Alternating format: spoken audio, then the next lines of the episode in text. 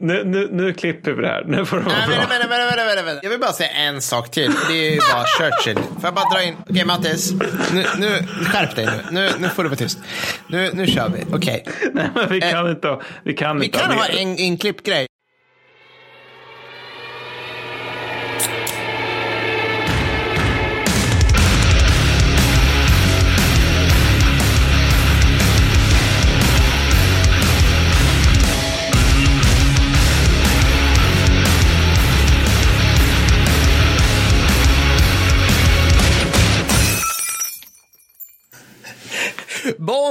Bra. bon fucking jour, eh, mes amis. Je m'appelle Per. Tytt appell Mattis. Eh, sett le krigshistoriepodden. Eh, fyllespecial. Det Och här var den vackraste gymnasiefranskan jag någonsin hört. Det här är så... Mattis, alltså okej. Jag vet inte vad jag ska börja. Jag har alltså läst för mycket, jag har läst mer franska än fransmän i Frankrike och jag är så här bra. Alltså det är så, det är så patetiskt dåligt att, att jag skäms. Alltså, jag skäms för att jag tagit... Ja, men alltså, ja, men alltså det, jag kommer inte ens ihåg vad mina franska lärarinnor hette, men jag ser dem framför mig och jag ser besvikelsen i deras ögon fortfarande när Per Wallin ska ge sig på oregelbundna verb. Alltså, Ska, ska, ska, ska vi redan nu säga att Inger, det här vad fan är... hette liksom. jag, jag tänker att med tanke på liksom den mått av svammel vi redan har liksom ställt till med så tänker jag att vi redan nu här förklarar att det här är Fyllepodden. Ja, korrekt. Just korrekt. det. Jag och Per är ganska berusade och eh, orsaken till att det är så Det, eh, ja, det är för att... du såg hur jag tog den bollen. Eh, det är för att det här... Eh, vi, vi hade en stretch goal eh, Ja. bland våra patrons. Och när vi kom upp till 150 150, tror jag. 150 patrons, vilket var för 400... 350 person ungefär. Nu skröt jag lite där. Humble brag. Eh, så sålde vi den. Och då skulle vi ha den. Och, så, och, och sen dess, alltså, det, jag kan säga en annan sak. Vi dricker gratis sprit nu för att vi har fått så här fenomenala öl från Claessons köksbryggeri. Han har inte bett oss göra reklam, men vi gör det ändå. Vi fick en cider också från, eh, vad heter han, Ingesson. Axel. Ja, eh, den, den var på oklar alkoholhalt eh, och det känns. Ja, eh, ja, men det var väl typ så här T-sprit blandat med Kopparbergs 7-0 och indisk fulgin. Grejen är att vi vet ju inte om det här är från någon som tycker om, alltså, för nu, nu är det så att vi har ju växt i antal lyssnare, så det kan ju vara så att vi vid det här laget har liksom nått en, en, en kritisk massa där det inte är så att det bara är folk som tycker om oss som hör av sig, utan det även är fiender. Och du tog upp det här med att det kan vara, med tanke på mängden gånger vi har snackat skit om Ryssland, att den här okända Axel är liksom någon som är anställd av FSB och Ja. har på Putins order, på grund av alla gånger vi har baktalat Ryssland, skickat te-röd fast i drickbar form till oss. Ja, det så det här är sista gången jag ser någonting. Ja, Okej. ja men Vi exakt. kommer aldrig spela in en porrpodd i de här förhållandena, eller hur? Nej. Jag tror jag vill säga porrpodden. Ja, skitsamma. Nej, men det är så fucked up. Eh, men vi har, eh, vad ska vi säga, vi har innehåll. Alltså, jag och Matti sneglar på våra knappt, vi- på våra knappt sammanhängande, eh, vad fan heter det? Anteckningar, så att det finns något. Eh, jag har en shoutout, Mattis. Har du en shoutout? Eh, Ja, det har jag. Eh, Kör. Jag kör och det är från Järvisol. Alltså jag har ingen aning om hur man uttalar det här. Järvisol. Eh, skitsamma på, på Twitter. Eh, Jag får ut mer av mina Patreon-pengar än skattepengar. Det här är fint. Jag mår lite bra i hjärtat utav det eh, som eh, självpåtagen pöbelhöger i någon form av... Eh, så att jag gillar det. Tack för att du tycker det. Eh, speciellt i de här tiderna när man får tillbaka lite skattepengar. Får du tillbaka några skattepengar Mattis? Välkommen till Privatekonomipodden. Jag jag har fått brevet, men jag har inte, jag har inte vågat öppna det än. Men jag, jag brukar få tillbaka så, så, så Ja. att det borde nog gå bra. Men jag har också en shoutout. Det är till Per Håkansson med flera Okej. som, som har önskat det här ämnet. Som Jaha. vi om. Alltså att vi är fulla eller att vi, nej? Ja, nej, det, det är också folk som har önskat dem. Men, men det, det är flera som har hört av sig angående det här med, med, med eh, sprit och knark i krigsförhållanden. Så, så att då är det Per Håkansson som, som får vara den som har ansiktet utåt för det. Jag kommer mest snacka om knark, lite grann om sprit om vi har tid. Men, eh, men det är väl typ det. Jag har precis ta- tagit massa nötter i min mun. Så jag mutar mig Bra. själv nu en stund. Nej, det går inte. Kör. Ja, okay. jag vet redan vad jag ska skriva som programbeskrivning i vår sämsta podd hittills.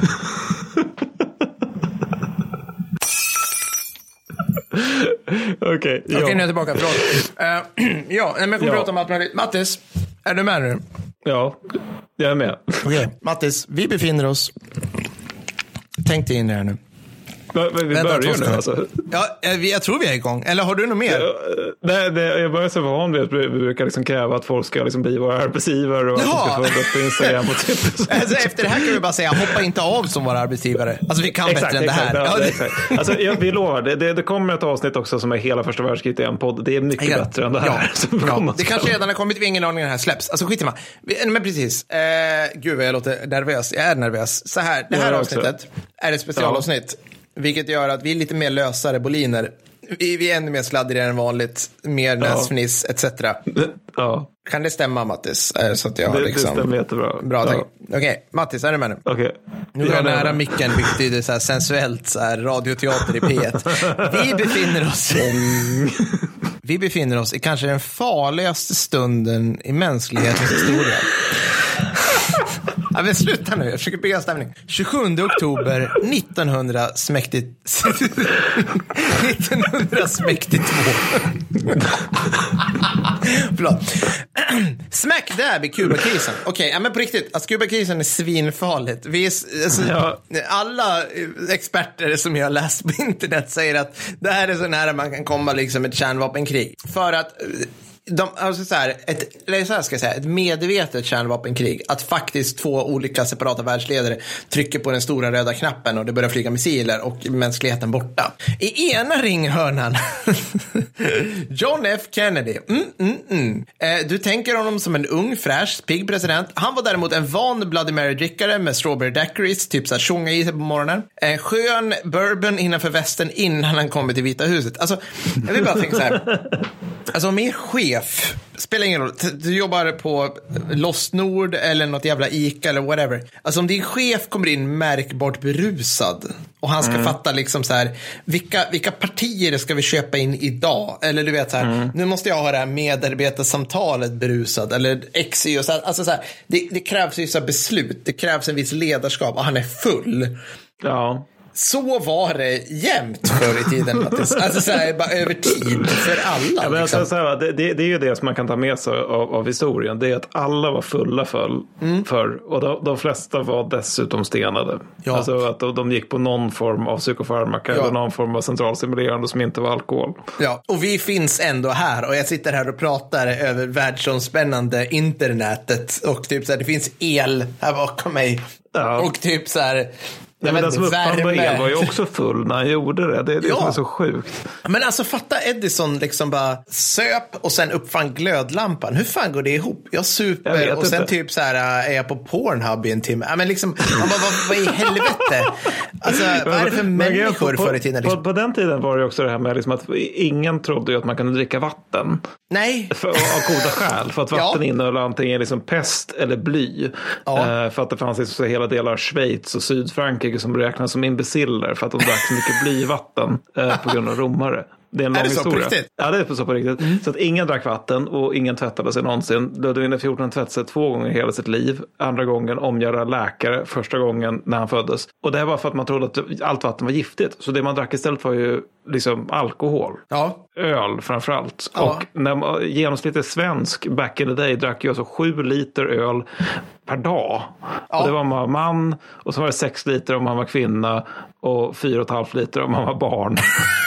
och då tänker jag att det, det dyker alltid upp någon sån här löjlig socialhistoriker som bara ja, nej men det var ju lättöl. Bara, jo, jo, men det var ju barn som ja. liter öl. så att det alltså, spelar nog ingen roll. Alla var fulla jämt. Det är det vi måste ta med oss av historien. Det, tror, det, förklarar alla beslut någonsin. Tror, Mattis, tror du att det är okej okay att jag försöker peta i min femåring fyra och ett halvt liter lättöl per dag utan att socialen liksom knacka på dörren. Kan vi testa det? Kan man få testa det? Jag skulle ha någonting att säga om det.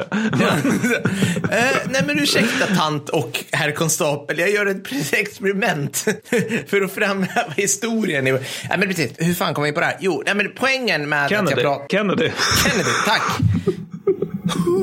okej, så Kennedy, han glider in då på morgonen och eh, nota bene, nu har alltså Kubakrisen pågått i ungefär tre veckor. Och vad fan är Kubakrisen? Jo, men det är ungefär att Khrushchev säger så här, jag tänker placera ballistiska missiler på Kuba och lite så här bombplan och såna här grejer. Och Kennedy och alla andra bara, nej, jag tror inte det, det blir skitdålig stämning för att Kuba ligger liksom typ inom spottavstånd från kontinentala USA. Ja. Och ja, men det blir dålig stämning helt enkelt. Kuba är Ja. ju så här klassiskt här, ni, ni minns alla Grisbukten? Nej, det är ingen som minns Grisbukten. Ingen, riktigt ingen. Vi måste ha ett poddavsnitt om det här. Men Grisbukten var ett jävligt dåligt äventyr från Kennedy 61, Mattis. 60, 61. Där han skulle helt enkelt typ så här, avsätta Castro. Ni vet en av de här 71 000 gångerna som CIA försökte avsätta Castro.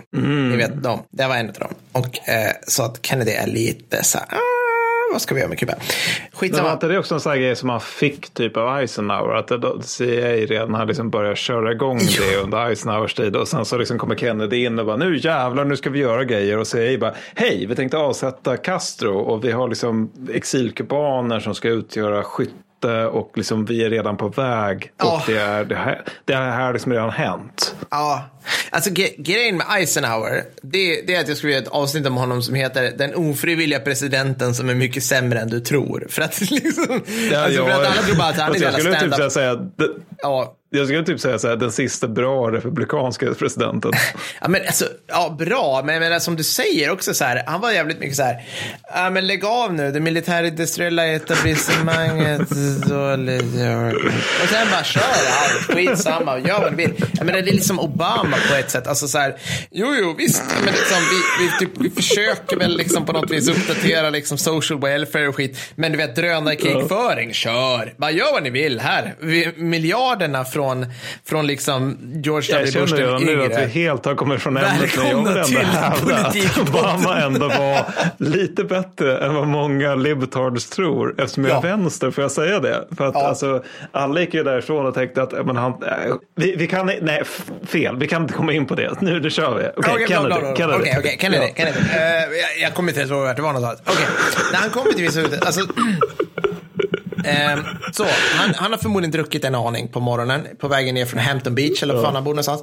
När han kommer till Vita huset, han bor ju såklart i Vita huset, skitsamma. Framförallt är han helt jävla bäng på en massa cocktail av opiater. Och opiater, Mattis, kommer vi återkomma till i det här avsnittet, ska jag bara vilja säga. När vi pratar Ja. om typ andra konflikter. Vad är då Kennedys grej? Jo, Mattis, om du tänker på Kennedy, ser en bild framför honom. Han har ett rätt säreget utseende kanske du tänker som här Kennedy. Han har liksom Snygging tänker jag. man tänker snygging med tanke på att förmodligen för att alla andra amerikanska presidenter är svingamla och asfula. Men framförallt kanske man tänker på att han, han är liksom lite så här ung. Han är ung i ansiktet. Då ska Ja, du ja. säga ja. Säg bara ja så kan jag gå vidare. Jag säger ja. Han Tack Mattis. Ja, du är helt rätt Mattis. Tack för att du sa ja. Och det är för att han har rundade kinder. Mm. Ehm, anledningen till att han har rundade kinder, han är lite rundare i ansiktet. Kolla gärna på bilder från hans, jag tror det är några år yngre bror, eh, Robert och han. Så ser ni att Kennedy är mycket rundare i ansiktet. Det var för att han hade någonting som hette, jag tror det var Addisons disease. Som är en, en jävligt jobbig sjukdom som han tog steroider för. Steroiderna gjorde att hans kinder svullnade upp, typ som kortison. Han hatade sina kinder. Alltså han ville ha de här käkbenen som hans brorsa hade. Ja. Eller som du har Mattis, du son av snöstorm och frost liksom. Men så här, tsch, tsch, liksom. De här, Det, det åh, ska liksom. tilläggas att när, när Per hade druckit två öl så skrek han till mig Vad vacker du är Mats. Ja, jag, ser. Jag försöker hålla när han med. hade druckit alkohol. Ja, men jag blir väldigt kärleksfull. Det är faktiskt Ja, så. Jag, mer än vanligt. Eh, eh, ja, så. Så där är Kennedy. Och eh, Mm. för att, så här är det. Addisons disease, det här är tidigt 60-tal. Så är det så här, okej, det är, oj förlåt, det är jävligt ont på något vis. Så att han får mycket smärtstillande. Han har även allergi. Så att han får allergimedicin. Och då kan jag berätta för dig Mattis, har du någon allergi idag? Typ ish liksom. Ja, alltså, jag, jag håller på att dö av pollen just nu faktiskt. Ja. Alltså, jag tar en, en tablett på morgonen och en på kvällen och det gör bara att jag blir sömnig. Ja, precis. Då kan du tänka dig att det här är alltså eh, efter 60 år, alltså så här, allergimedicin som har testats för att inte har så mycket bieffekter. Kennedy sa så här att jag kan typ inte tänka för att allergimedicin allergimedicinen gör att jag blir helt bäng. alltså så här, det, det var fucked up den här. Allergimedicin på tidigt 60-tal är liksom som Vicodin. Alltså det, det är liksom som... Men var det på den tiden man liksom bara liksom gav amfetamin till folk för att ja. de skulle sluta vara allergiska? Alltså det är på den typ, nivån? Det är på den nivån. Så att, så att alltså, Kennedy kommer in vi tror att han är en ung, frisk, viril president. Han är själva verket typ, han är, han är ett, ett jävla vrak. Han är ett vrak. Alltså han hade, han hade förmodligen levt längre än han hade blivit lönnmördad. Men alltså det, det var liksom, han var usel hälsa. Han kommer in där. Men var det sådär så att han hade sanslösa ryggsmärtor på grund av ja. att han hade varit med i andra världskriget? Ja. Liksom kvaddat ryggen när han ska åka till något rev där. Han satt ju på någon sån här PT-båt eller någonting. Men PT-båten blev, alltså den, det var helt galet. Alltså hans PT-båt, eh, okej okay, det här är alltså, nu, nu tänker vi Stilla, ha, Stilla, hav, Stilla havet, en amerikansk New York, tror jag det är, 43. Ja, tack. Snyggt. Han blir, han blir eh, rammad, om jag minns så är det av en japansk jagare. Mm. Vilket gör att liksom den här, den här patrullbåten bara går i två bitar utan problem. Och han, och han samlar sin trupp. Och det finns lite liksom si och så kring det där hur duktig han var som ledare, men han var ju fartygschef. Och sen så liksom simmar han med dem in, men han är så här svårt skadad. Och jag tror från det så har han så här svåra ryggsmärtor. För, för det är, han skulle in där, för det är något av det finaste som har hänt i amerikansk historia. Det är, det är att han skulle in där och rädda några marinkårssoldater som var satt fast i, liksom på något korallskär eller någonting. Och då var det liksom ja. typ så här löjtnant eller någonting vid den tiden som heter Krolak. Ja. Och uh, Kennedy kommer in då och typ säger att ja, tja, vi ska dra ut er. Krolak säger bra Kennedy, uh, och säger typ att vi, vi ska dela på en whisky när, när vi är färdiga med det här. Ja. Sen går svinmånga år. Kennedy är helt plötsligt president. In kommer marinkårens kommandant vid den tiden som är Krulak själv. Då, och har med, sig en, ja, man har med sig en virre och säger liksom att nu ska vi dela på den här virren. Nu kör vi. Och så sitter de i Vita huset och, och ja, super naturligtvis. Ja, vi kommer aldrig komma till Kubakrisen. Det är så jävla bra. Okej, okay, så att Kennedy ramlar in här liksom. Alltså, han, han är, det, det, är taskigt, vi pratar mycket om alkohol nu för att du och jag är fulla och sådär. Men, men han är hög på smärtstillande. Jag vet inte bara om det har varit så mycket i USA, men jag menar, de älskar sina opioider och det här är då tidigt 60-tal. Så det är, ja. det är liksom, okej, okay, fine. Det är innan liksom du börjar med så LSD tyngre LSD. Men det är också så här, det är också innan du ens kan någonting om så här centralstimulantia. Så att det är liksom typ någon form av så blandning mellan kokain och du vet, alltså så här downers. Alltså, jag vet inte, man måste vara helt bäng. Så det är Kennedy. Och mm. eh, i andra ringhörnan så har vi Nikita Khrushchev. Han är en helt vanlig, alltså han är ju då eh, ordförande i eh, politbyrån. Heter det så? Jag tror ja. så. ja, tack. En helt vanlig rysk herre närmare 70. Det vill säga, han det är har... superalkad. Exakt, med dåliga vanor bara rakt av. Alltså så här, allt. Allt som du kan bli beroende av är han förmodligen helt jävla beroende av. Han har förmodligen varit ja. bakfull sedan Stalin-eran 54. Alltså om man läser vilka sinnessjuka fylleslag som Stalin... Det, det, är ingen, det är ingen överdrift. Nej. Alltså. Det var ju så här liksom att Stalin brukade supa ner folk och folk liksom fick gå in på toaletten för att liksom sköta Sovjetunionens affärer. Ja. För att eh, liksom, utanför toaletten så var det totalt fylleslag och ingen kunde få någonting gjort. Nej, exakt så. så att, eh, alltså, det, vi pratar liksom om eh, vodka och kaviar till lunch. Förmodligen har han börjat med en stadig vodkafrukost för att det är relativt stressiga tider kopplat till det här. Så att, mm. vi kommer in, vi kommer in, alltså så här, den här 27 oktober 1992 så har liksom, JFK har steroider i nyllet. Han är omgiven av sådana här, så här sköna personligheter som typ Robert McNamara som verkar vara en, en jävligt avslappnad kille som förstår allt och Dean Rusk medan Nikita Khrushchev är ledare för liksom en totalitär, totalitär diktatur. så att han är liksom, om han gör ett snedsteg så blir han skjuten. ja. alltså, I bästa fall gulag, i sämsta fall skjuten. Så, Brezhnev sitter där och bara går, går till bakgrunden. Excellent. Så, att, så, att, så att det är så jävla spänt läge och i det här läget så väljer typ så här Khrushchev att gå ut med något så tal i radion om att nej, vi kommer absolut inte dra tillbaka våra missiler. Då får, liksom, då får USA dra tillbaka sina strategiska missiler i, i Turkiet. Så att det jag vill ha sagt med det här är att liksom våra ledare, för att vi ska inte, alltså vi ska inte, vi ska inte lura oss och tro att vi inte var indragna i Kubakrisen för att vi var typ neutrala eller något sånt där alliansfria eller något annat jävla fucking eh, ja, fantasi som vi hade då. Utan vi hade ju dött i det här laget. Vi hade ju absolut Sverige, Sverige det- det där- 60. Ja. Det där är en rolig grej, för, eller intressant grej. Min, min mamma som, som är tillräckligt gammal för att liksom varit vuxen när Kubakrisen hände. Ja. Hon, hon, har verkligen besk- hon har beskrivit det där med liksom hur hon hörde på radion då. För att det var på den här gamla goda sossetiden när det fanns radio och ingen annan kommunikationsväg mellan liksom, staten Fanns och... inte Mix Megapol. man. Nej, utan det, det fanns P1, punkt. Ja. Och sen fanns det ettan och tvåan. Och det, Ja. det, var, det var det som fanns och det var en bättre tid. Men då, då, då så sa de då att, då sa de då att det, det, här, är- det har hänt en grej och eventuellt går världen under nu. Och att min mamma beskri- har beskrivit det där just med Kubrickisen. Att, att hon, hon, hon liksom hörde det och sen såg hon ut över Uppsala när hon pluggade och tänkte att ja men nu dör vi väl. Alltså att imorgon är det över. Att det finns inga människor mer. För att det, var- det var ju så, så inympat i människor vid den tiden då. Liksom att om USAs president blir lite för full, inte full utan lite för full och trycker på knappen, då är det över. Så, Ja. att, så att hon var liksom, hon tänkte att ja, men imorgon är vi slut. Det, Ja. det liksom finns inte ens bakterier på den här världen då. Nej, men det, det är det som är så jävla intressant. För att, alltså, liksom, man, man kan ju nästan fråga sig så här, minoriteten av alla sinnessjuka avgörande beslut i mänsklighetens historia har fattats nyktert. Alltså majoriteten, den överväldigande majoriteten har fattats under alkohol eller någon form av droger, alltså narcotics liksom. Alltså, jag, gillar, jag gillar en grej men- som jag tycker, ja, får bara ta, ta, Nej, men- ta ja. Kör, det, annars har jag liksom en lista här. Men, ja. Ja, jag vet, jag vet inte. Jag, bara, jag vill ha min favvo. Alltså,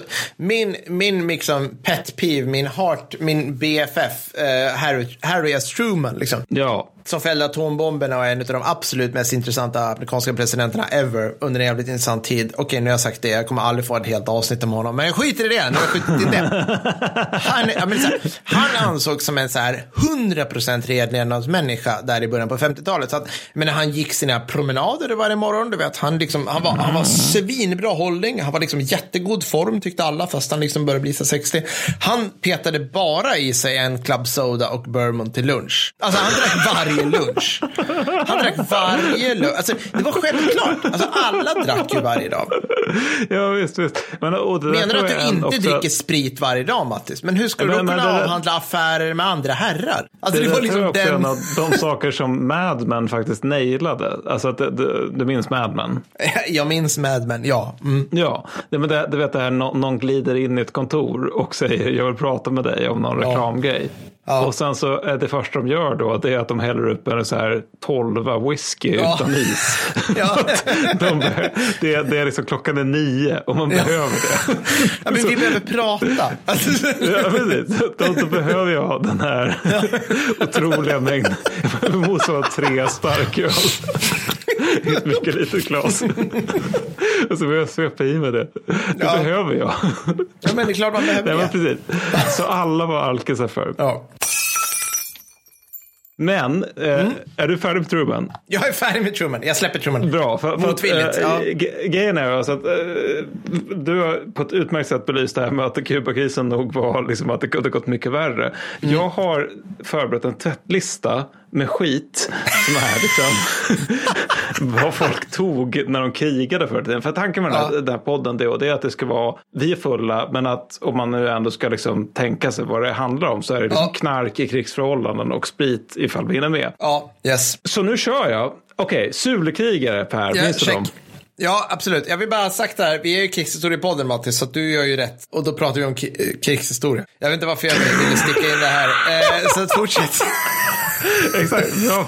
Exakt. Men Sulekrigare, det minns de. Ja. Assegaispjut, sköld, koutsköldar, ja, de, ja. de, de spöade på britterna vid Islandahava. Eh, Mm. De snusade tydligen torkad marijuana under, liksom, innan de skulle gå i strid, vilket eventuellt gjorde någonting bra. Ja. Sen har vi också de antika skyterna. Det, nu, som sagt, jag tänker bara Vänta, vänta, rabbla. vänta. Skyterna. Alltså, Ja, äntligen. Där är det de här roliga hästfolken som vi brukar driva gäck med eh, till höger och vänster. Exakt, de fanns någonstans i Ryssland. Alltså, det, det, det här, det här är mitt parti där jag liksom bara går igenom all, all, allt vad folk knarkat. Jag älskar skryterna. Vi måste ha ett avsnitt om skryterna. Oh, Men alltså, ingen ja. vet någonting om skryterna. Nej, Det- exakt. Alltså, källläget är katastrofalt. Det här Ja. skriver lite grann om dem. Det han bland annat skriver är att de bastar i en ånga av marijuana.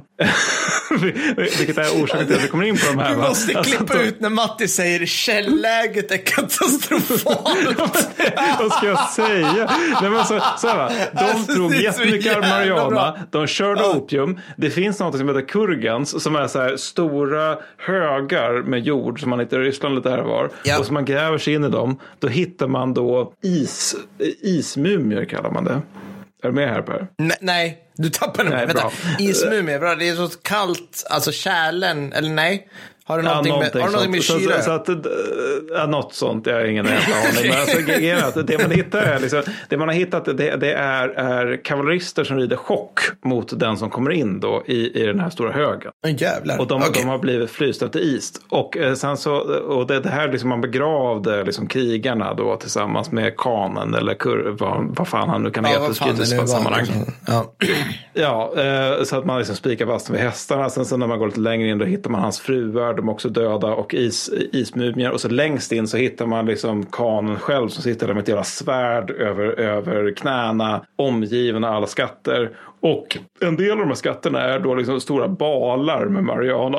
De gillade sitt gräs. De gillar sitt gräs. helt. Så det var Men skryterna. det, det är konstigt, för det känns inte som en bra krigisk drog. Det känns inte liksom som att så här, Nej, men för det- nej, men jag vill hetsa mina nu. snubbar. Liksom. Nej, men du, har hört talas om assassinerna? Eh, assassinerna. That's true. Ja, ja, ja Assassin- jag har spelat Assassin's Creed. på det här. Eh, typ första och då sen blev det samma hur, sak. Ja. Hur, ja, tvåan är det bästa Ja. eh, utan problem. För får man vara i Varför Italien och vart är de i folk. tvåan? Förlåt, Ja, världens Italien, stickspår. Man, man är liksom i, i eh, typ så här mm, Siena och Ja, det är då, eh, men det är då man träffade Florens. Leonardo da Vinci och sådana här saker.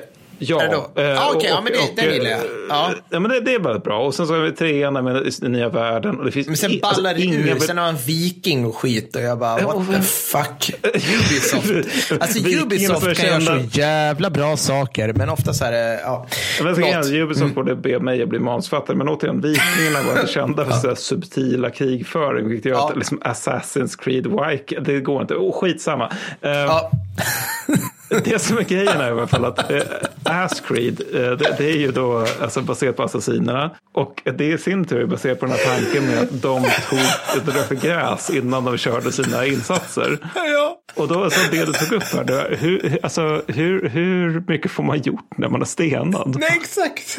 Precis. Alltså, det, jag kan säga de tråkigaste festerna jag någonsin varit på i hela mitt liv är när majoriteten har rökt gräs. Ja, så att det stämmer inte. Förmodligen var de inte på gräs, utan, utan det är bara någon så här myt som har stött. Sen har vi då det här, eh, jag hittade någonting om att svenska krigsfångar liksom, som har blivit tagna på stora nordiska kriget, de, de har vittnat om eh, att ryssarna i inre Sibirien, de hade ett väldigt spännande svampbruk.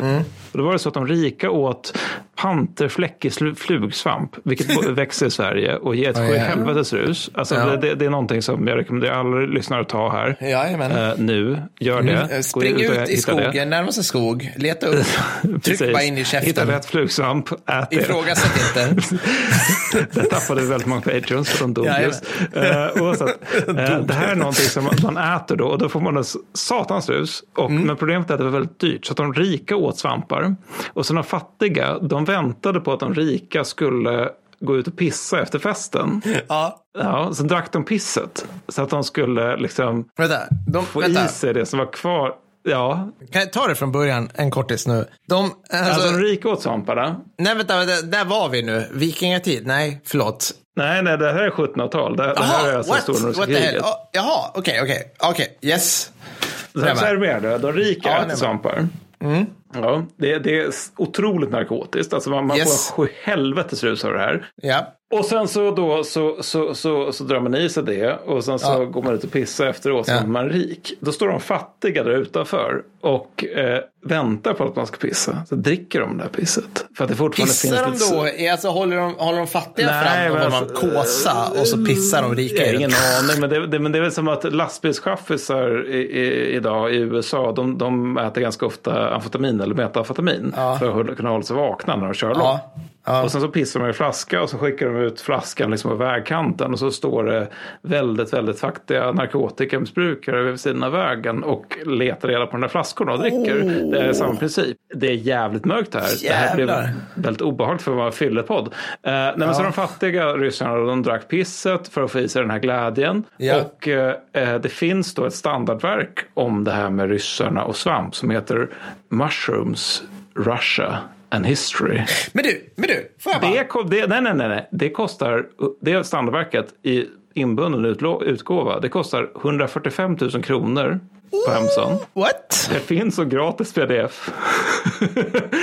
så, så, att man kan välja köpa en bil eller köpa den boken på 100, 200 sidor. Någonting. Why is that? Amazon-recensionen är väldigt rolig av den. För att den beskriver liksom att den här boken är svinbra. Den finns som gratis pdf. Man kan också köpa en bil. Jag älskar det här. Jag älskar det redan. Alltså, det roliga med det här är att jag känner ryssar som har beskrivit ja. för mig hur viktigt svampplockning är. Alltså, så här, du, alltså ryssar, vi pratar om ryssar mm. liksom, i alltså, europeiska Ryssland, liksom, Moskva och västerut. Ja. Liksom, som beskriver liksom, hur man åker upp hela familjen liksom, fyra på morgonen för att liksom, claima de bästa svampplockare-ställena ever. Alltså, jag, menar, jag tycker att vi i Sverige har ibland en oskön relation till du vet bästa svampplockningsstället. Jag menar du bor ju i Stockholmsområdet. Jag kan bara tänka mig hur det kan kanske bete sig där. Jag har fan ingen jävla aning. Nej, det, det, det är helt sjukt. Ja, men liksom, ja. Man har shitplay, man vill inte berätta det. Så, ah, var ska ni i helgen då? Mm, ja, jag vet. Ja, du vet. Och så håller man på sådär mm. Men i Ryssland är det så galet. Det är liksom så här, man, har få, man har med sig så släktens AK ut för att liksom freda sitt svampområde. Liksom, ja, men alltså, den här boken menar ju på liksom att svampen i grund och botten är någonting som vi behöver förstå för att förstå Ryssland och dess ja. utveckling. Mm. Det, det, det på den. Och den kostar 145 000 kronor återigen på Amazon i inbunden utgåva. Jag utgår, jag utgår från att liksom, paperback-versionen kostar väl så 115 000. Då. Ja, vi måste bara ha liksom en crowdfunding-insats för att köpa den här skiten. Jag tycker vi kör men, vi, vi, vi, behöver den här för Kickstory-podden helt klart. det här är viktigt Jag har jättemånga andra exempel men, men, vi hinner inte med det. Men, men alltså, jag, jag, kan, jag, kan, jag kan ta några saker till då. Det är liksom att eh, kinesiska armén under 1800-talet. Ja, 0,5 till 65 procent av den gick på opium. Vänta, vänta. 0,5 till 65 procent? No. Nivån på det. Du menar inget eller alla? Alltså, så... Ja, det är ungefär det. Okej, okay. ja. check. ja. Så det var jättemånga. Läget är katastrofalt, slutcitat Mattis Bergvall. Nej, jag skojar bara. Ja. Nej, men grejen var att det här med opium var väldigt populärt under 1800-talet. Så att även i Indien så hade då också eh, brittiska armén, då, då de rekryterade indiska soldater och gav ja. dem ofta, ja. ofta de opium. Då. De tyckte de var lugnare och mer tillförlitliga och mer uthålliga. Så de gillade opium. Och sen under amerikanska inbördeskriget så, så var det också väldigt vanligt med, med deras liksom, opiumtabletter och, eh, och liksom, eh, väl, opium och morfin vill jag mena. Så det, mm. jag hittade någon beskrivning där var liksom så här, en läkare då som går i Nordstatsarmén då. Han har ett långt led med dammiga soldater som ska slåss mot eh, liksom, rebellerna då. Och då har han liksom lagt ett puder av opium och morfin på sin hand som, som är liksom bred, utsträckt handflat som han lägger fram för skyttesluskarna som ska gå i strid så att de kan slicka på hans hand. hand. Så att de får i sig det. Och det, det beskriver han i sina memoarer som en skön grej. Ja. Eh, att han, de kan få i sig de här centralstimulerande. Då. Och sist men inte minst då första världskriget. Då. Dels oh. den gode Ernst Jünger ja. som beskriver hur han hittar liksom så här, eh, kokainpaket i skyttegravarna. Och dels då det här faktum att, att man på Harrods som finns kvar än idag i London kunde fram till typ 1916 köpa så här ett paket för citat din vän vid fronten. Och det innehöll kanyler morfin och heroin.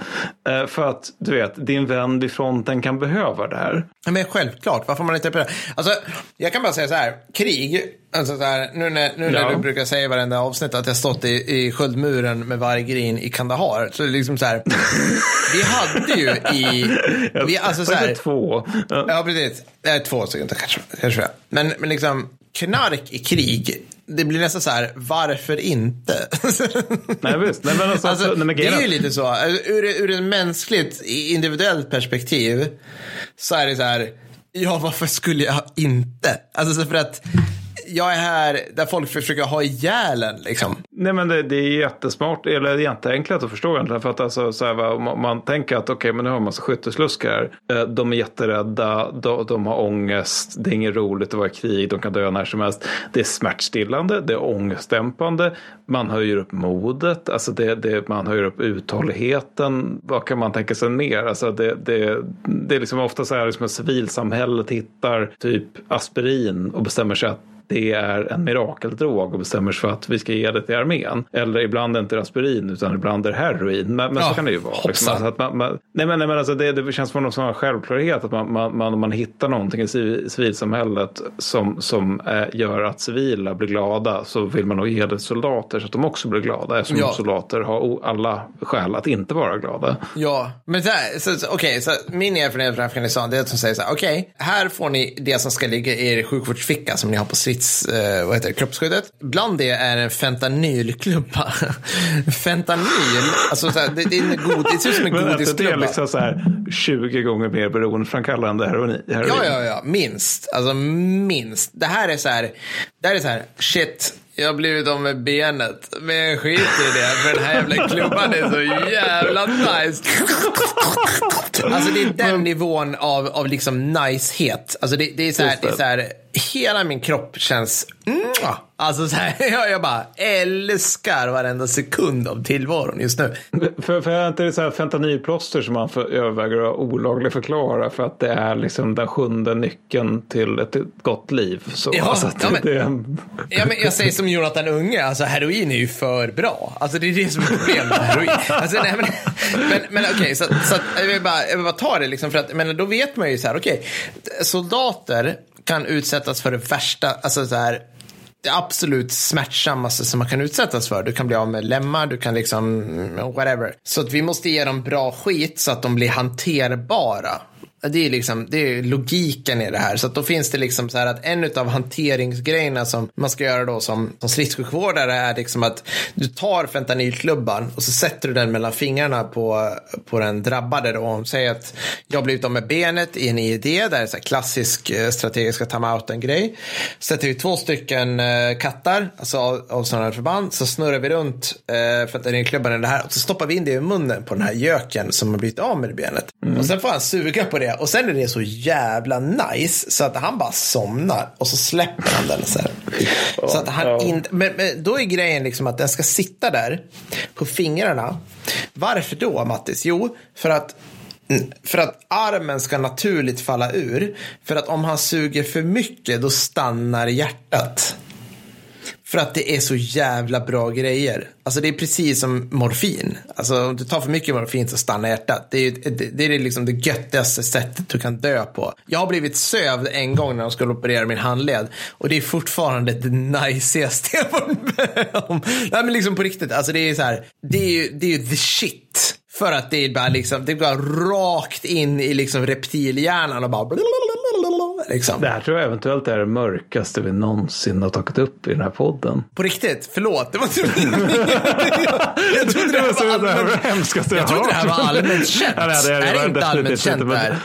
Nej, jag har aldrig hört det. Men, men det, det finns Klipp ut det här och så lägger vi ut det här specifikt. Nej, jag skojar bara. Nej, men, men, men det, var, det var det de sa till oss. Det kanske är jag som är naiv, men okej, okay, fair enough. Grejen var att min, min nästa punkt på schemat heter liksom orsaken till varför ni är här, nazisterna. Jag tänkte köra Kör. liksom... Alla älskar, nu clickbaiten, äntligen. Men jag tänkte, jag tänkte att vi skulle köra liksom lite så här glada nazister och meth, men, men jag trodde det skulle vara den mörka punkten i det här jävla avsnittet. Förlåt. Ja, fair enough sällan att svenska försvarsmakten tar liksom grimdark-punkten i våra poddar. Alltså, det var, men kul. Verkligen. Ja. Det var, shit, jag tror, ja, ja, ja. Yes, men orsaken till att alla lyssnar här, utöver Fyllepodden, det är ju då det här med, med, med nazisterna och meth. Och då är den stora frågan, tog Wehrmacht meth? Vilket kallas pervitin vid tiden. Svar ja. Svar ja.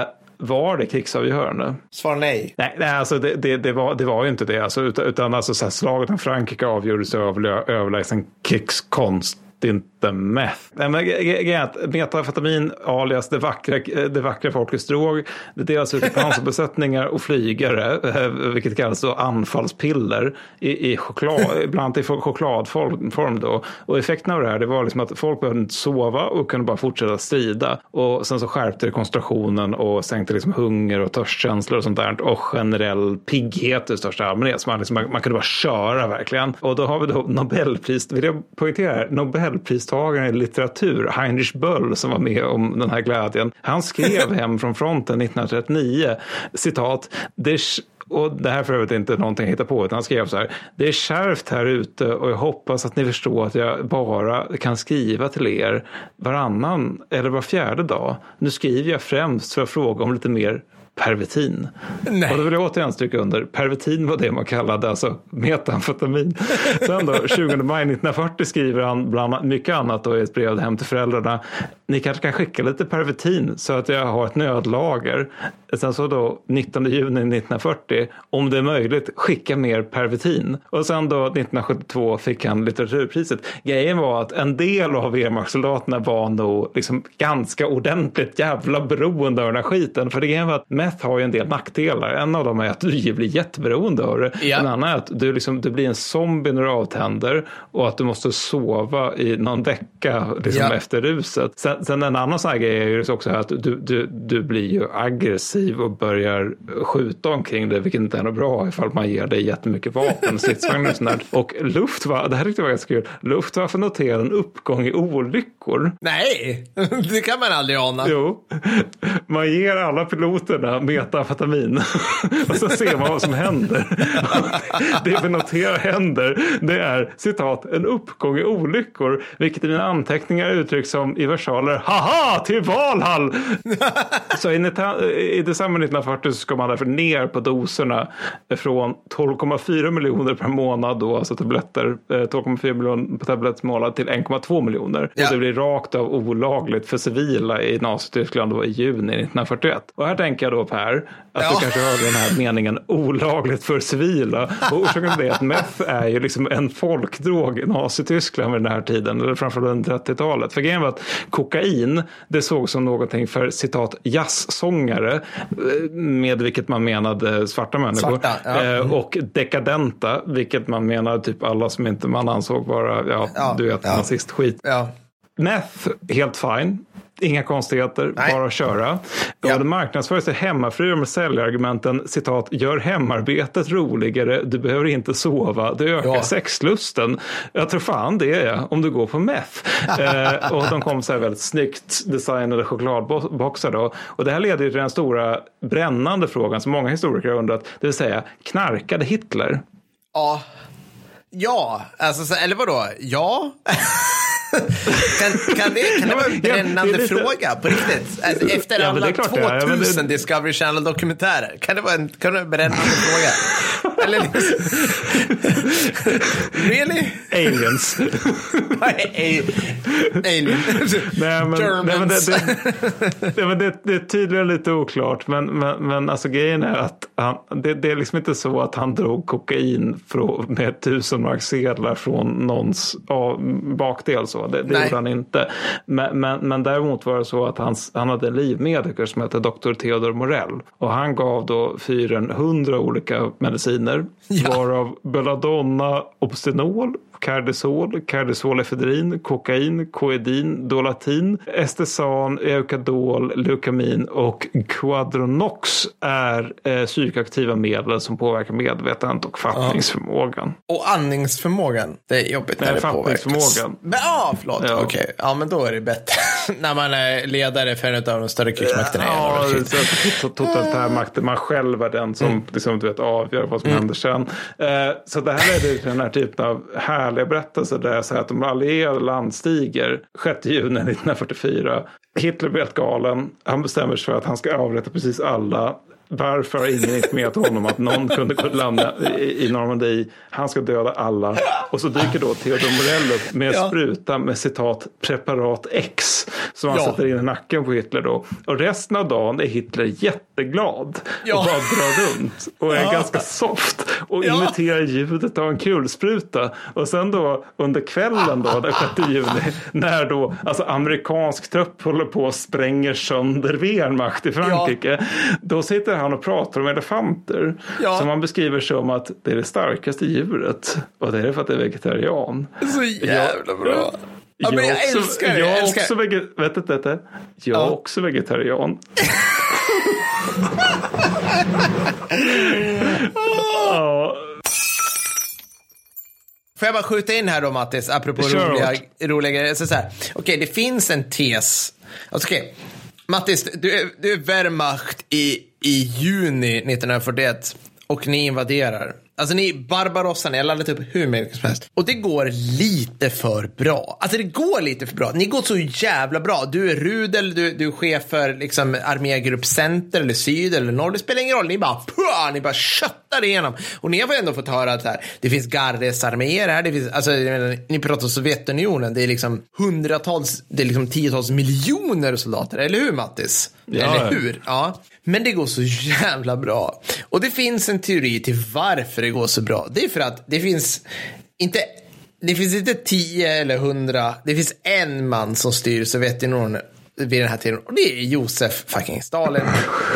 Vad tror, och då finns det en tes till varför, alltså så här, det, det, det finns, så här, det finns ett ledarskapsvakuum när operation Barbarossa inleds i Sovjetunionen. Det är att så här fel, alltså så här, besluten tas för sent hela tiden, alltså konsekvent i liksom ett par veckors tid för att kunna stoppa det här. Och det är inte så att Sovjetunionen inte har trupper, men det är liksom sådana här klassiska saker som att eh, låt oss inte liksom sätta flygstridskrafterna på en högre beredskapsgrad. Låt oss inte föra fram reserver. Låt oss inte la la la. Alltså du vet, massor av beslut som inte är nödvändigtvis taktiska utan liksom strategiska, operativa som liksom ser till att kriget kan föras utifall. Eller hur Mattis?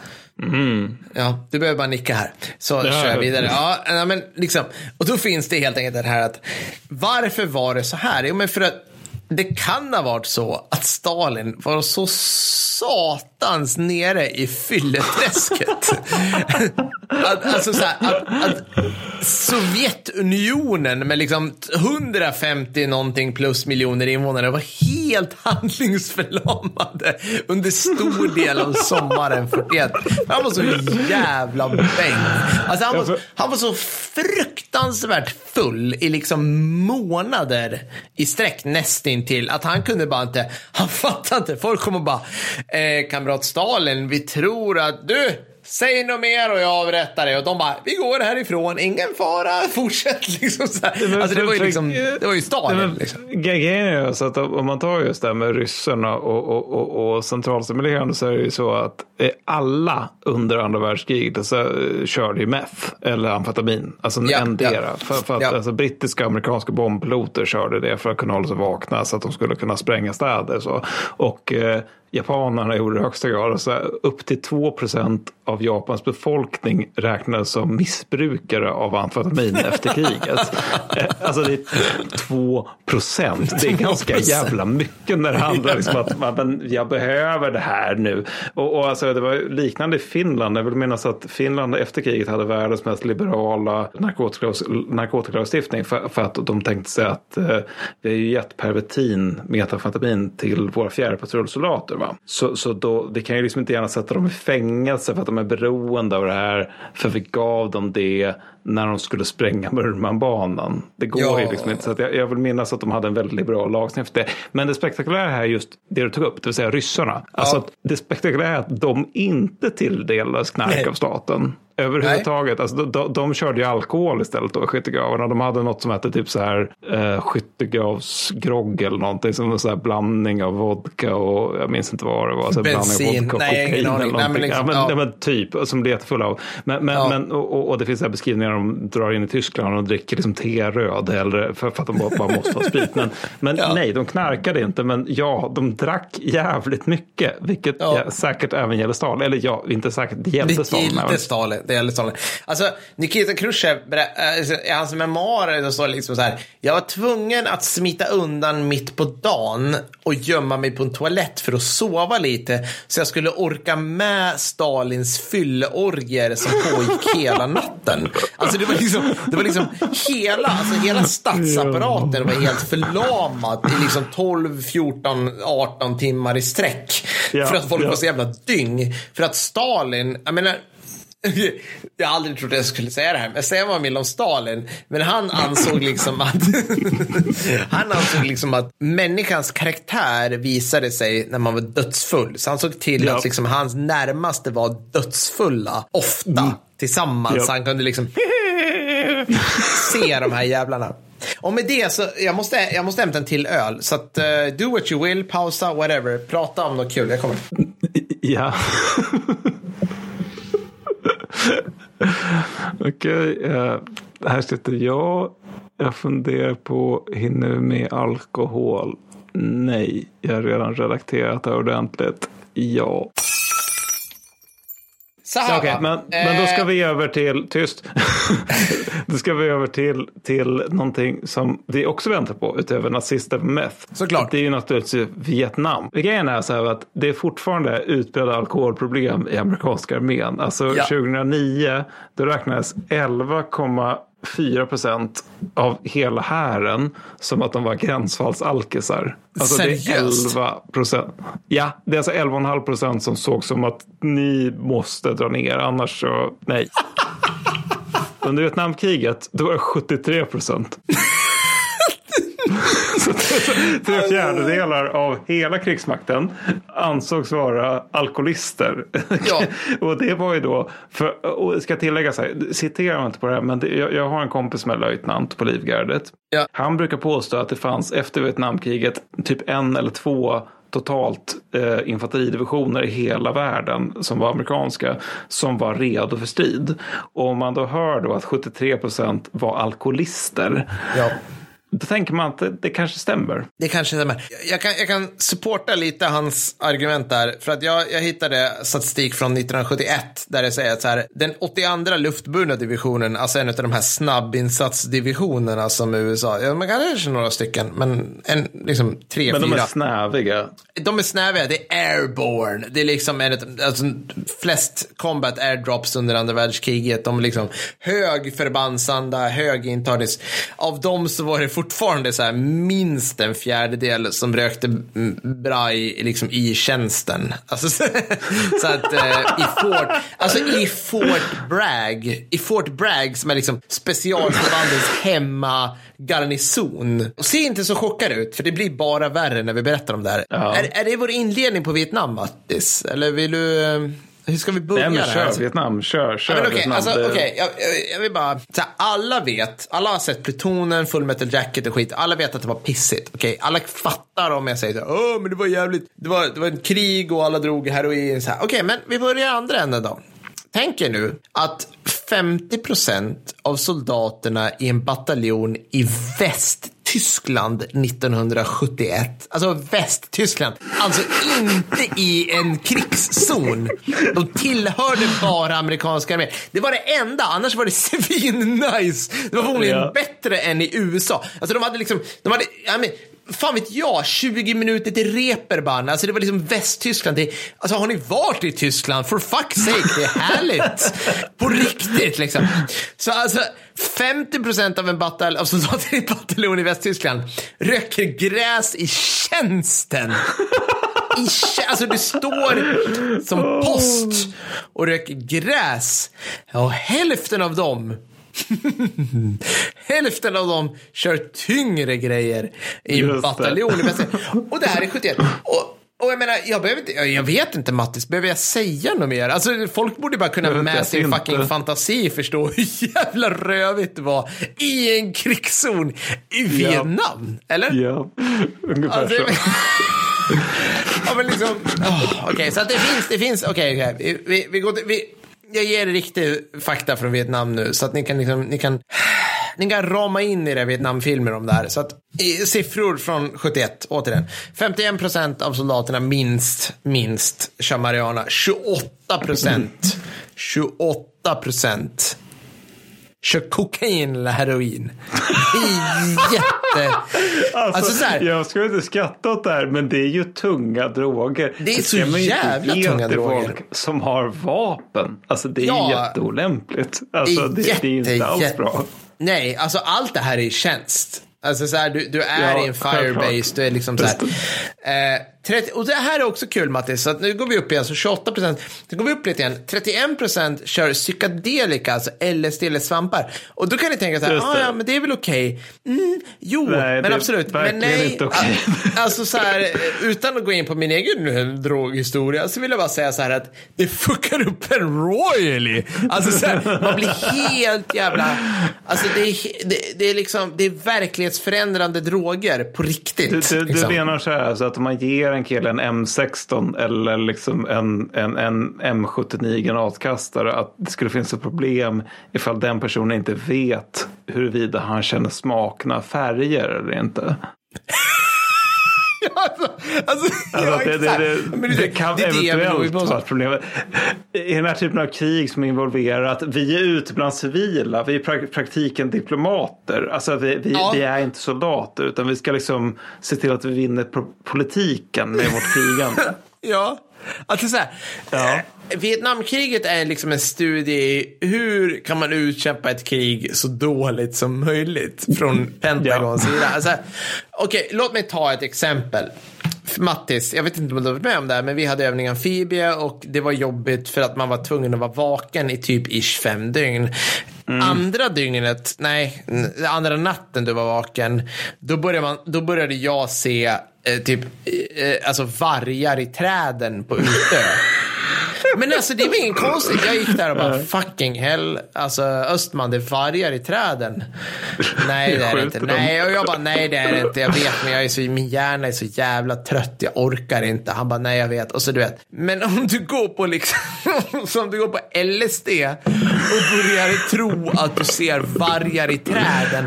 Då kommer du fucking öppna eld. Ja, din, det, alltså, ja. jag kan men inte- inte minst som så här 19-årig värnpliktig och det, det att det faktiskt finns varje träd i form Ja, av Vietkong. ja. Alltså att de, de finns ju där. Det Så. kan sitta fucking Vietkong i träden. Du har ingen Ja. aning liksom. Ja, men de gör ju det. Ja. Ja! Alltså jag blir helt, jag, jag blir helt matt när jag bara läser de här här, Okej, så att, alright Mattis. Okej, vi, vi fortsätter med Vietnam. Okej, vi ingen mer stickspår nu. Jag vill bara säga så här. Okej, alla vet droger, la la la la. Okej, ja men Per och Mattis kommer att säga berätta.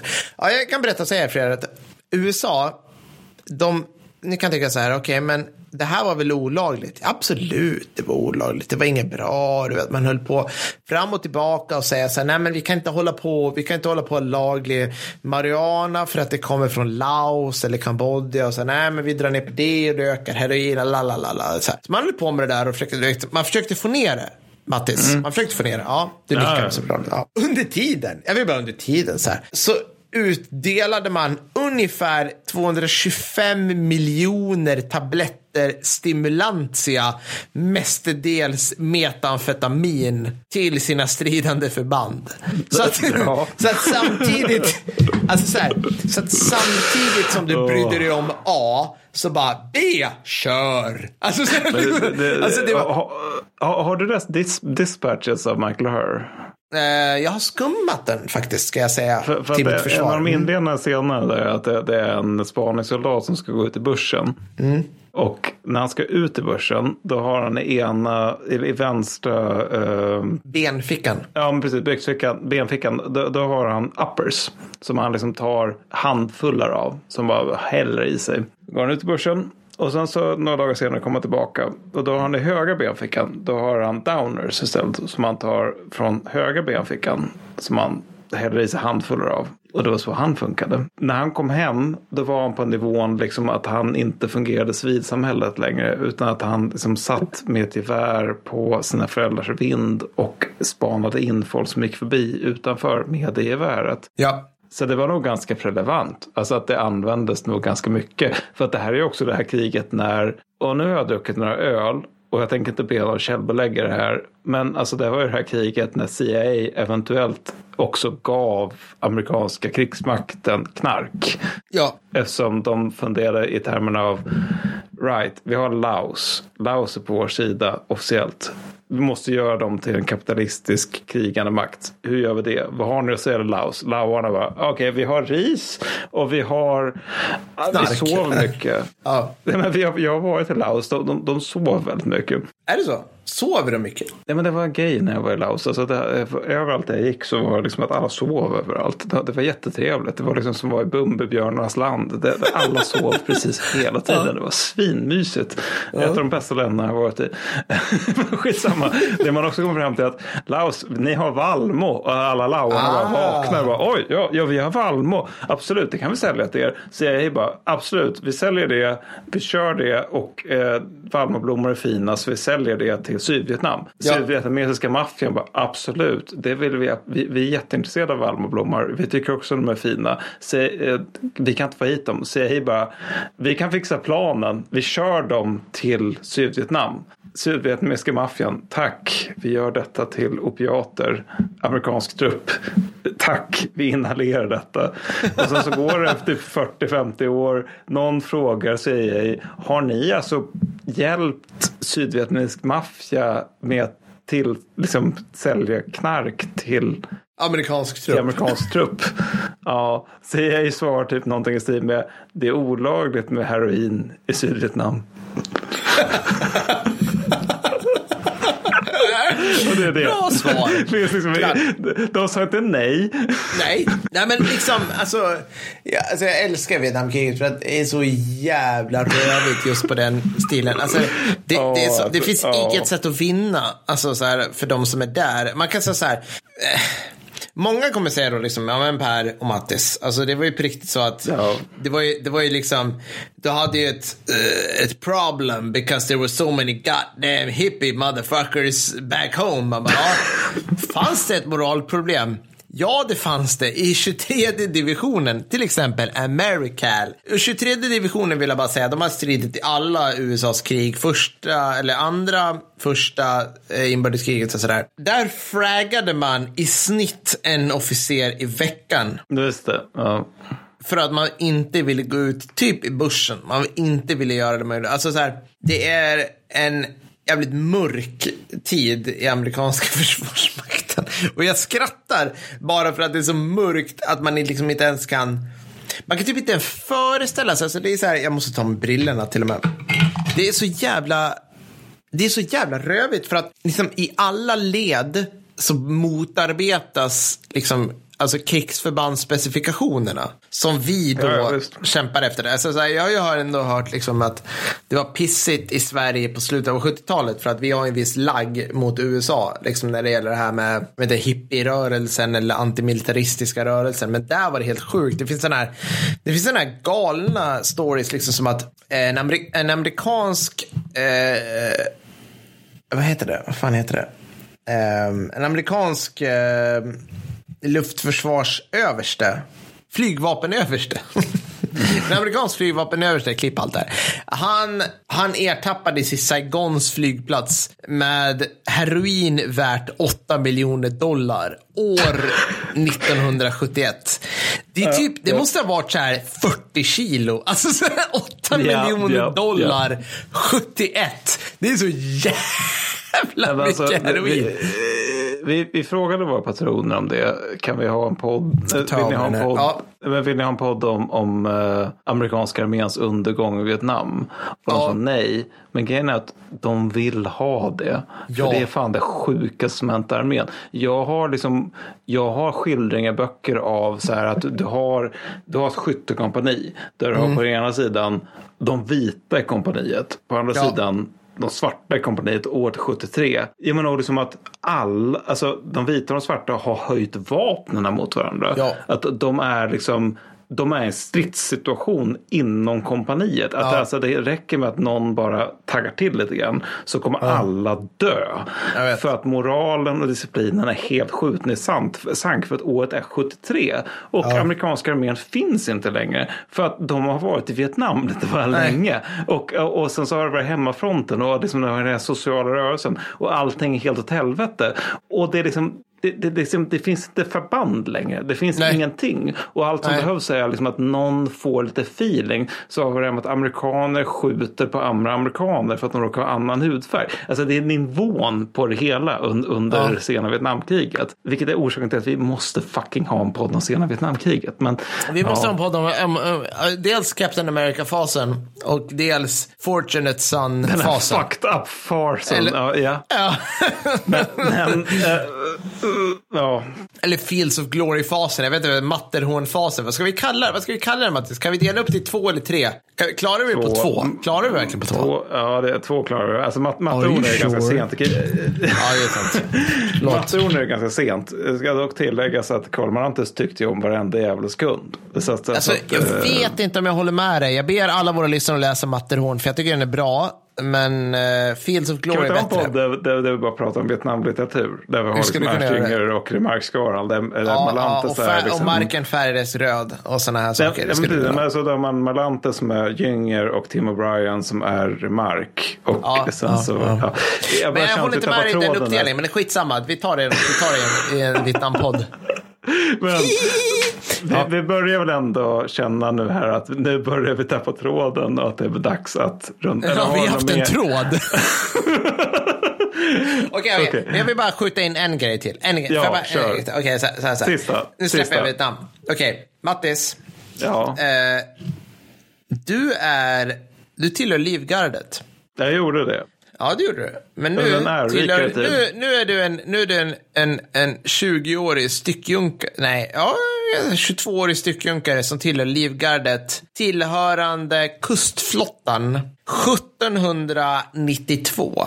Du jag tror det här är årtalet, jag har ingen jävla aning. Alltså äh, nästan. Eh, du står på en kanonslop i Svensk Sund i sydvästra Finland. Ja. Apropå, alla vet, det här har vi pratat om i tidigare avsnitt, så det här är inga konstigheter, vi släpper den nyss. Eh, men jag vill bara säga så här, du har precis fått typ en halv liter brännvin tilldelat till dig i ranson. Alltså ni har ställt upp er framför fartygschefen, ni har förmodligen gått fram, ni har fått er halv liter ranson, du har typ svept den, jag vill bara ha det sagt, du har svept en halv liter brännvin, 40-procentigt, okej? Alltså det du har ätit innan, jag har ingen aning. Lite bröd, möjligtvis en bit korv. Alltså om du har fått något alls. Men jag menar, det var en kärvnatt. Du är, du är liksom matros. Låg matros. Är du med oss så långt? Jag vet mycket. så du, du känner att det här bränner. Sen kommer... Sen kommer din fartygschef så här. Ryssen kommer. Vår majestäts konung Gustav den tredje eh, har som, som brukligt är då i, inför strid eh, gett dig en liter brännvin till att suga i dig. Så nu har du en och en halv liter brännvin innan, alltså så här, det är, alltså så här, det är en Ålborgs 70 Alltså, eller, så, ni tänker er, se framför er kära lyssnare nu, underbara patrons, alla ni där ute, se framför er på, alltså på, på, på liksom midsommarbordet, en 70 en hel, Mattis har alltså fått en 70 innanför, han är 19 for fuck's Ja. sake. Han har inte ätit någonting. Han har sugit i sig så här, finländsk jag vill, tång eller sjögräs sen sex i morse. Och nu får han en, en 70 som han ska typ svepa. Samtidigt som han ska så här, bemanna sin kanon och hålla koll på liksom så här. Sköta Oj, oj, oj, här har vi det här och vad är krutet och vad är det? Det är blött, jag har ingen aning. Vad är liksom, alltså så här, helt, alltså så här, jag, jag kan liksom inte riktigt greppa nivån Men- men- av fylla. Men På Per, Per, Per, Per. 1700-1800-talet. Jag vill bara, ah, Per, jag släpper. Per. Okej, ja, ja, Per. förlåt. Alltså, förlåt. Ja, nu, nu, nu vill jag... dels stryka under att 1875 så var det så att brittisk, brittiska krigsmakten ja. eh, hade i sig 20 miljoner liter rom per år. Vilket innebär att ryska krigsmakten drog i sig betydligt mer så. Ja, ja. Mm, och det är det här vi kommer till det fina vid Svensk Sund. Det är att de som din 19-årige kvartisfylle, liksom så här studentspeckskille möter. Det är ju ryssarna. Och i Ryssland där är det så fint att skrikfyllan det anses vara en del av officersidealet. Så det är nog ganska lugnt. Det är inga det är konstigheter. Nej. De är sidpackade alltså, på båda sidor. Alla skjuter rundskott mot varandra och sen så blir det glädje. Du, men, du menar liksom att Mattis Bergvall, 19 år, med 70 innanför västen, med ingen mat i kroppen sen tre dygn tillbaka. Men liksom, du kan inte ens fokusera på någonting 10 meter framför. Titta på de ryssarna på fartyg 500 meter bort och tänka, de är så jävla fulla. Alltså, Exakt. Här, hur, hur, kan man vara så berusad? De är ännu värre. Galet. De, de där är ju alkoholister. Det är de inte som vi som bara dricker, utan de, de där har ju problem. Nej, Exakt så. Exakt så. Ja. Nej, eh, men, men ska vi ta och avrunda det här va, så att det går att klippa? Eh, Nej, jag har ingen jag, aning. Vem är klipp? Ja, okej. Okay. Uh, jag, jag, jag, jag, vill, jag vill bara, eftersom vi ändå, vi måste ändå Eftersom det här är krigshistoriepodden så ja. måste vi ändå avsluta med första världskriget. Alldeles riktigt. Det blir inte Konrad den här gången, utan det blir näst bästa. Det blir ja, franska det okay. armén. Mm. Mm, näst bästa, det vill säga fransk ära. Mm. Det vill säga att 1918 så tilldelades franska förband, inte alla, men vissa franska förband, en liter vin per man och dag. Mycket bra. En liter vin per man och dag. det är mycket vin. Ja, det är 17,5 procent. Men alltså, det är svin. men nu måste vi avsluta här. Så, så. Okay, nu, okay, okay. nu får det bra. Um, det här är ju ett, det här är ett specialavsnitt så vi har ingen aning om vad som kommer efter eller före. Det blir ingen aning om någonting. Nej, det här bara, det, det här bara släpps. Gillar ni inte så va? Ja, det Tycker ni är fantastiskt så Eh, bli Patreons. Bli våra Patreons. Eh, det som var innan var ära, det som var efter var ära. Kör. Ja, ja, allt är ära. Eh, vi finns överallt. Vi finns överallt, Mattis. Vi finns på ja. Facebook, Instagram, Twitter, ja. kickstorypodden.com, podden med två D. Ja. Där kan du köpa muggar. ja, vad fan vet jag? Nej, men allting är fantastiskt. Alltså så här, okej. Okay. Gud, klipp bort det här. Men eh, om du vill bli Patreon, alltså så här. Vi, vi släpper ju, eh, vi släpper ju specialavsnitt lite när vi känner för det. Annars, det du kan räkna med det är ju minst två avsnitt i månaden. Men är du Patreon med 10 euro eller över så får du tre avsnitt i månaden. Motherfucker. Här kom Pers fylle sales pitch. Jävla fett. okay. nu, nu, nu klipper vi det här. Nu får det vara Nej, bra. Vänta, vänta, vänta, vänta, Jag vill bara säga en sak till. Det är ju bara Churchill. Får jag bara dra in? Okej, okay, Mattis. Nu, nu, skärp dig nu. nu. Nu får du vara tyst. Nu, nu kör vi. Okej. Okay. Nej, men vi kan eh, inte. Vi kan, vi inte kan ha en inklipp grej. Jag vill bara säga. Alltså så här. Okej. Okay. De fria världens ledare. Ja. Vi hade under största delen av andra världskriget hade Franklin Theodore Nej, hette han Han hette Theodore Roosevelt. Rose. Delano jo. Roosevelt. Ja, det gjorde han. Ja. Eh, en poliosjuk äldre herre mm. som drack bourbons typ hela tiden. Hans nummer två, eller vad ska jag säga, i Storbritannien var Churchill. Är det någonting varenda jävla mellanstadieelev kan i Storbritannien eller Europa överlag kan om Churchill var att han drack och drack och drack. Han har champagner upp, uppkallade efter sig. Han har allt uppkallade efter sig. Han har drinkar uppkallade efter sig. Han drack Jag vill minnas att det var en champagne, en rom och en whisky och det var innan lunch. Ja, alltså så här. Han började dricka typ innan frukost. Ibland så kunde han dricka så länge att och skriva ordrar till sin generalstab att liksom stabschefen, någon form av fyrstjärnig brittisk general, eh, kanske Alexander, I don't know, tittade på den här och bara hmm, eh, Winston var lite trött idag. i Ja, natt. ja exakt. Alltså, Ja, här- det är ett citat för övrigt. Alltså, Ja, svinsnyggt Matti. Alltså så här, någon så här galopperande eufemism kring hela hur jävla bäng Churchill var. Så att ehm, det finns så otroligt mycket att hämta där och jag vill bara ha sagt det att trots det så vann de allierade kriget. Och Ja. eh, ja. så alla ni som vill basha folk som krökar mycket, nej jag skojar, det finns ingen, det finns ingen jävla... Eh, Ma- Mattis, eh, Kajsa hälsar att man kan ha roligt utan alkohol. Ja, ja, just det. Min, min fru som ni har eh, liknat vid en ängel och ett helgon. Hon, vill, hon är nykterist och vill framföra att man kan även ha kul utan alkohol och att det finns stödlinjer ifall man har problem med det. Så då vet ni det. Yes. Yes. Och det, det, det är typ i och för sig ärligt och sådär. Men, men eh, Ja. det klipper vi ner här. Det får vara bra. Alexander den store var en galopperande alkis. Eh, Yes. yes. Har jag sagt det redan? Ha det bra jag nu för fan. Nu, nu stänger vi Hej av den här då! podden. Hej då.